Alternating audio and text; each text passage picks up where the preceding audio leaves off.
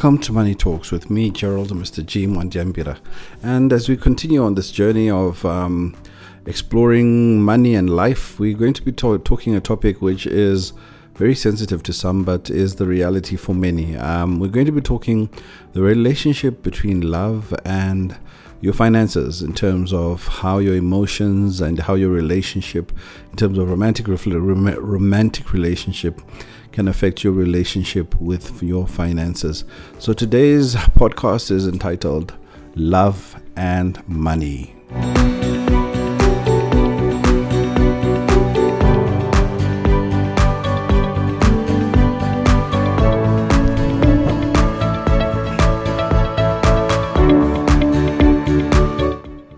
Now, for most people, this topic is one where, you know, we like to romanticize everything to do with money and love in terms of saying that, look, um, you're supposed to, you know, spend whatever is possible and sacrifice whatever is necessary to maintain a relationship. Um, but in reality, we need to realize that there are certain key fundamentals which need to be in place in order for you to be able to thrive financially, whilst at the same time maintaining and thriving romantically. And I think um, this starts off in terms of defining the types of relationships where finances become um, important in terms of the future of the relationship. Now, there's two types of relationship. There's the romantic relationships which have a contractual obligation in terms of they're legal. So, for example, you cannot discuss the topic of love and money in the same breath of an unmarried couple as you can with a married couple. So, let's start off with the married couple in terms of understanding how money works there. Um, in terms of marriage, marriage is really a contract, and there's three types of marriage regimes in South Africa. The first one is called an ANC agreement with accrual. Antenuptial contract is what ANC stand for. ANC with accrual means that when you enter into the marriage, whatever you have, you declare, and whatever you accumulate as the marriage proceeds, um, you will basically have an equal share in. That's an ANC with accrual. Now, when you're also discussing the other type of marriage contract, you could be talking about the community of property. Now, the community of property marriage is um, much simpler than ANC with accrual in terms of it just means that whatever the assets are of the joint estate, what the husband and the wife own, um, becomes uh, shared by both parties equally in the event of the marriage ending. And the last and final type of marriage contract you could discuss is just an ANC contract where there's no accrual. It's really what's mine is mine, what's yours is yours. And it's important to bear that in mind because when you're talking finances in a marriage, there's a contractual obligation. It's not something you can take lightly or get out of, um, but something which is very important in terms of um, how the marriage actually operates.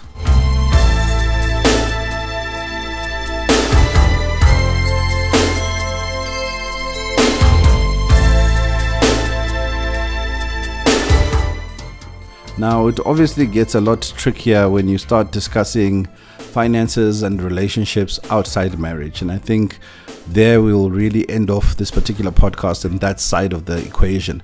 But in terms of, let's start off with the legal side where we're talking about married couples and how they relate with regards to their finances. The first thing I would probably point out there is that. Um, finances and the financial journey starts way before you start thinking about even getting married. I think what is important in terms of most couples right now is to engage in some sort of financial counseling in terms of preparation for marriage. The simple reason is that we all have our own financial personalities and behaviors which are ingrained, they are who we are. Now, by going through a process of marriage counseling with regards to your finances, you're able to identify each other's strengths and weaknesses, and work together as a team when you enter into your marriage in terms of being best prepared for creation of wealth and growing um, your estate together.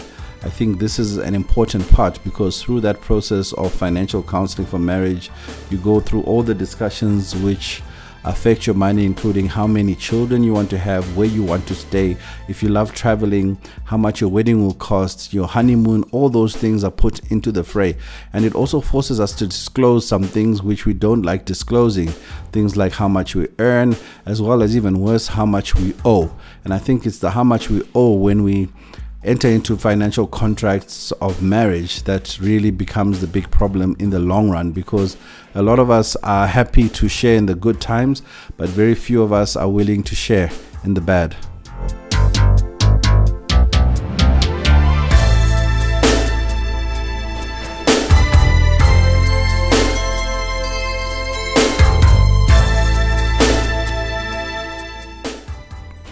And it isn't the bad really when finances are tested. When there's lack or less, that's when we can really start to explore and understand um, whether a marriage is solid or stable in terms of its finances. And I think full disclosure is number one in terms of finances. Communication is absolutely key and it is absolutely paramount in your finances, especially when you're married. I think when you're dating, it's a totally different conversation, and we'll discover that in the second half of this podcast.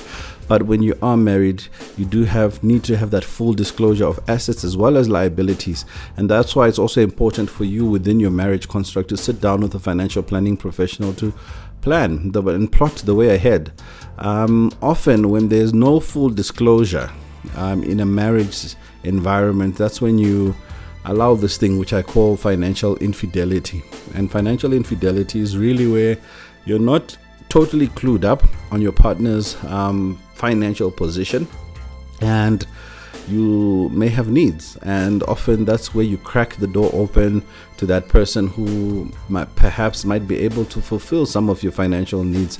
And from one small thing such as a lunch or a little gift can become the full infidelity of the actual marriage being on the line. So you know, as much as you can say buying yourself a snack or airtime or a little bit of money here and there, which he doesn't know about or she doesn't know about, um, it's not going to be a problem. It is. Everything should be fully disclosed, which is why you operate within the confines of a marital budget. And in that budget, you give each other things like pocket money, and that you don't have to account for. Um, but obviously, if it's coming out of the joint um, estate, do account for it so that the other party is fully aware of the challenges um, and where the money is going through in terms of where you're spending um, the assets and the money of the of, of the marriage. Because when one party finds out that there's missing money which should have never gone anywhere or was spent without the authority of the other it becomes a challenge. And authority is indeed something which um, can also be explored because authority is really about um, also you understanding that you know within within the marriage um, especially with a community of property arrangement you cannot enter into significant financial contracts without um, the explicit um, authority or not authority and complicity of the part of the other half. So in other words, you can't go buy a car without letting your wife know, especially if you're operating um, within the confines of a community of property marriage regime or an ANC with accrual. Um, you just need to let the other party know. They don't necessarily need to be involved in the paperwork and so you need to protect yourself from this thing I'm calling financial infidelity because this financial infidelity, when it's not controlled, can actually lead to the ultimate breakdown of the marriage itself. Because once there's a trust relationship lost, it leads to other relationship factors being diminished and eventually the entire breakdown of the union itself.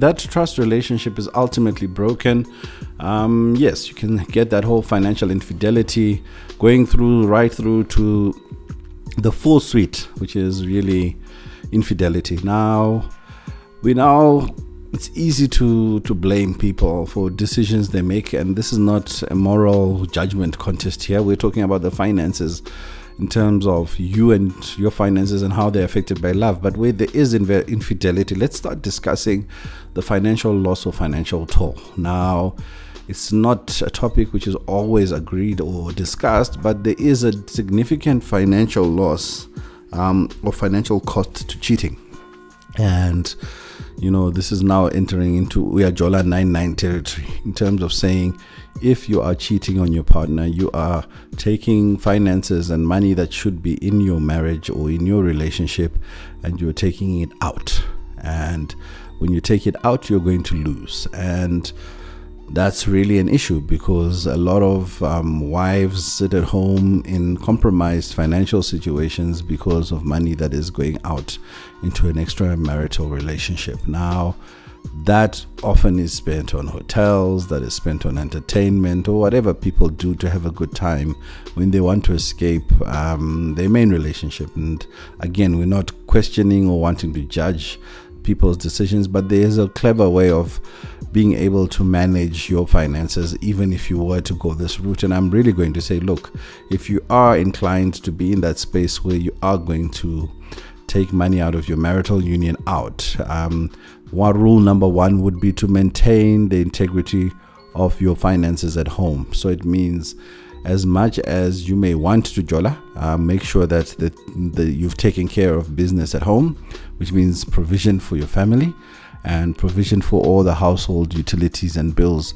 Um, next thing, if you are going to be reckless and, and do try that life of um, a second extramarital relationship, um, do it wisely. There's there's clever ways in which you can consider saying, look, how am I going to spend this money? Yes, instead of perhaps um, wasting money on hotel hotels and um, and expensive trips, try and look at ways in which you can save. And one of the easiest ways to save is simply get her an apartment. Um, yes, I'm saying it, and people are going to say, "What financial planner telling guy to cheat and get apartment?" I'm just saying, look, it's cheaper for you to get an apartment for somebody who you want to be in a relationship with than to spend excessive, excessive amounts on um, recurrent hotel expenses. And similarly, it will save a lot on the entertainment and going out. Um, and you know this is how you need to be looking at your money in terms of protecting it um, regardless of where you spend it or how you spend it.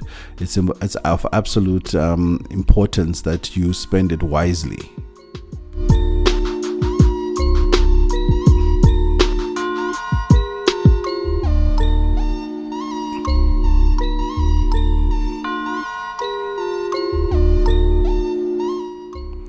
another point I'm going to talk about is really that there's going to be there's a risk return relationship in terms of you going out of your main marriage into um, an extramarital relationship, and that's really the fact that when you do this thing, um, know that you could be found out, and when this happens, there will be consequences. For Isaac Newton's law, for every action, there is an equal and opposite reaction. So if you want to play with fire, just be careful. Know that the fire can return to haunt you, and obviously, all the things that you have done in this relationship can be used as evidence against you in a dissolution of marriage court um, proceedings, i.e., a divorce. So, again, what am I saying? I'm simply saying that if you are in that situation where you are in love and you want to spend money, do it within the confines of a marriage.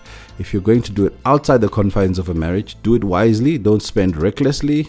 Um, don't forget your responsibilities at home. But at the same token, if you do want to try that life as well, know that if you play with fire, you will and ultimately get burnt. And when you do get burnt, it could cost you um, not only your marriage, it could cost you your children, and it would cost you a lot more in terms of what you had bargained for.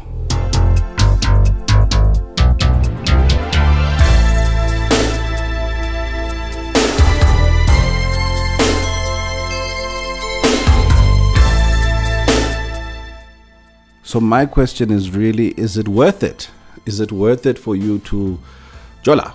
Because at the end of the day, you could actually put yourself into a far worse financially compromising situation. Um, I don't know. It's not for me to judge or for, for me to try and be the, the moral heartbeat of everyone, but I think it is important that we accept and realize that there is a consequence um, which follows um, any behavior around your finances which is outside your marital union.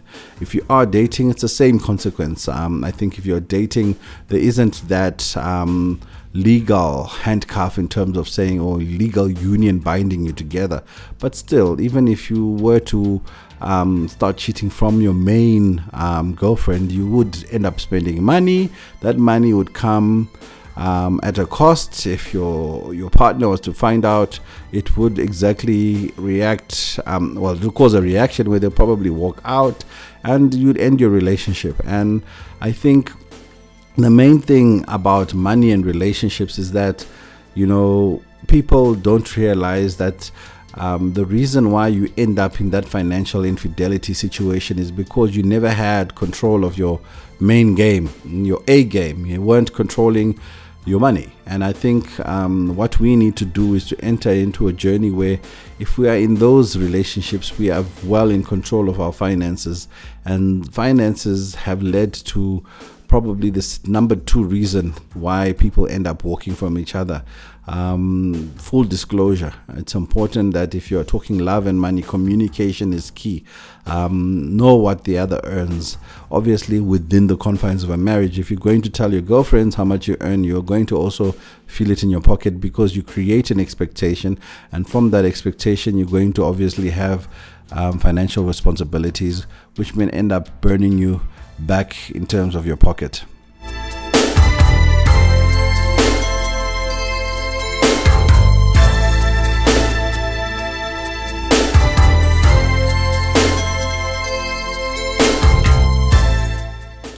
So, where are we taking this conversation? What is it all about? Well, for me, it was really a conversation to say, look, um, we've been in this COVID 19 extended period where people have been sitting at home um, normally with their primary relationship. And as we are about to exit that um, lockdown zone in terms of the levels being relaxed, um, perhaps I should be asking you how much have you saved by not being in that compromising situation where sometimes you had been sending money out of your relationship? How much have you saved from um, not going out, from not um, going to expensive um, lodges or hotels or even not supporting someone else who's not legally obliged to be supported by you. And I guess my advice to someone who's listening is really if you've survived this long and maybe you've managed to restore the bond within your relationship at home, should you be considering even going back? after the lockdown. And I think this is the message to say, look, if you've survived during lockdown, you found your happiness, is it necessary to go back and open that door of financial infidelity? Um, or is it better to stay where you are? Now, for those who are listening who perhaps are saying, no, this is unfair advice because some of us have been fighting for these um, men or women and supporting them in their horrible situations. I think it's about saying, you know, before you give um, into anyone, um, and their finances, um, do you really want to do it from a position of weakness where you are not financially independent? Um, if you are gonna be in that space, I'll give you advice as well. Get empowered. Um, instead of allowing that person to simply show you the finer things in life, invest in education, um, invest in a small business, um, get something out of it. Don't be in a situation where you are just a dependent like a child. So, again it's advice for both sides of the equation and, and it's coming without any moral judgment but simply applying the common sense um, realities of money and also you know the functions of um, knowing that it can work but um, know what you're getting into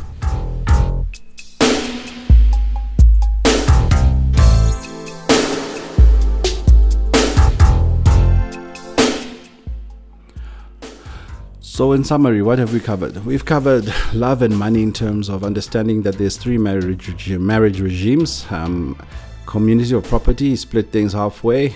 ANC with accrual, you split things halfway after declaring what you have when you go in. And ANC, you never are joined in terms of being a financial estate. We also discussed the point that if there's no full disclosure or communication within the marriage or before the marriage is actually signed into a contract or law, there will definitely be problems down the line. And often those problems start off with a little thing called financial infidelity, where someone provides um, a little bit of money to help out one of the partners, the man or the woman. Um, it could be even as something as small as airtime or lunch or just attention. And obviously, that then leads to finances either going in um, into your life from the extra party, or you could be finances going out. And one of the things which I discussed when we're talking about the finances going out is saying, look, Ndod, if you're gonna be spending money and spend sending it out, do it in a manner which won't compromise um, your children and your wife or your husband, and um, keep your responsibilities as home in check and ensure that that is primary in terms of how you operate. If you are going to be spending those extra funds outside the home environment again, use it wisely. Don't be reckless. You know, it's cheaper for you to get a decent, good apartment for three, four nights of an expensive hotel's um, fees. And if you're going to be doing it recurrently, save money. Don't be reckless in terms of just because things are okay now, um, things will be there that way forever. And also, like if you are in that situation when you are um, in that extramarital relationship, receive. Um, and receive doesn't mean gifts, it means be empowered, get an education, get a business, get something out of it. Now, is this an implicit or explicit endorsement of an extramarital union? No, it's me saying let's use common sense because money is the game here in terms of um, how it affects and impacts all of us, and let's use it wisely. And then finally, we also spoke about those who are not necessarily married, but still there is financial consequence um, in the result of a financial uh, infidelity or infidelity period. So, what we're saying here is we've had a time period where we've been with our primary relationships and we've had time to discuss and think about a lot of things we need to be saying going forward.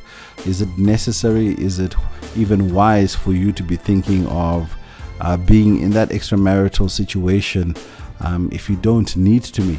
Because at the end of the day, you cannot talk love um, without talking money. And as Gwen Guthrie once said, no romance with no finance.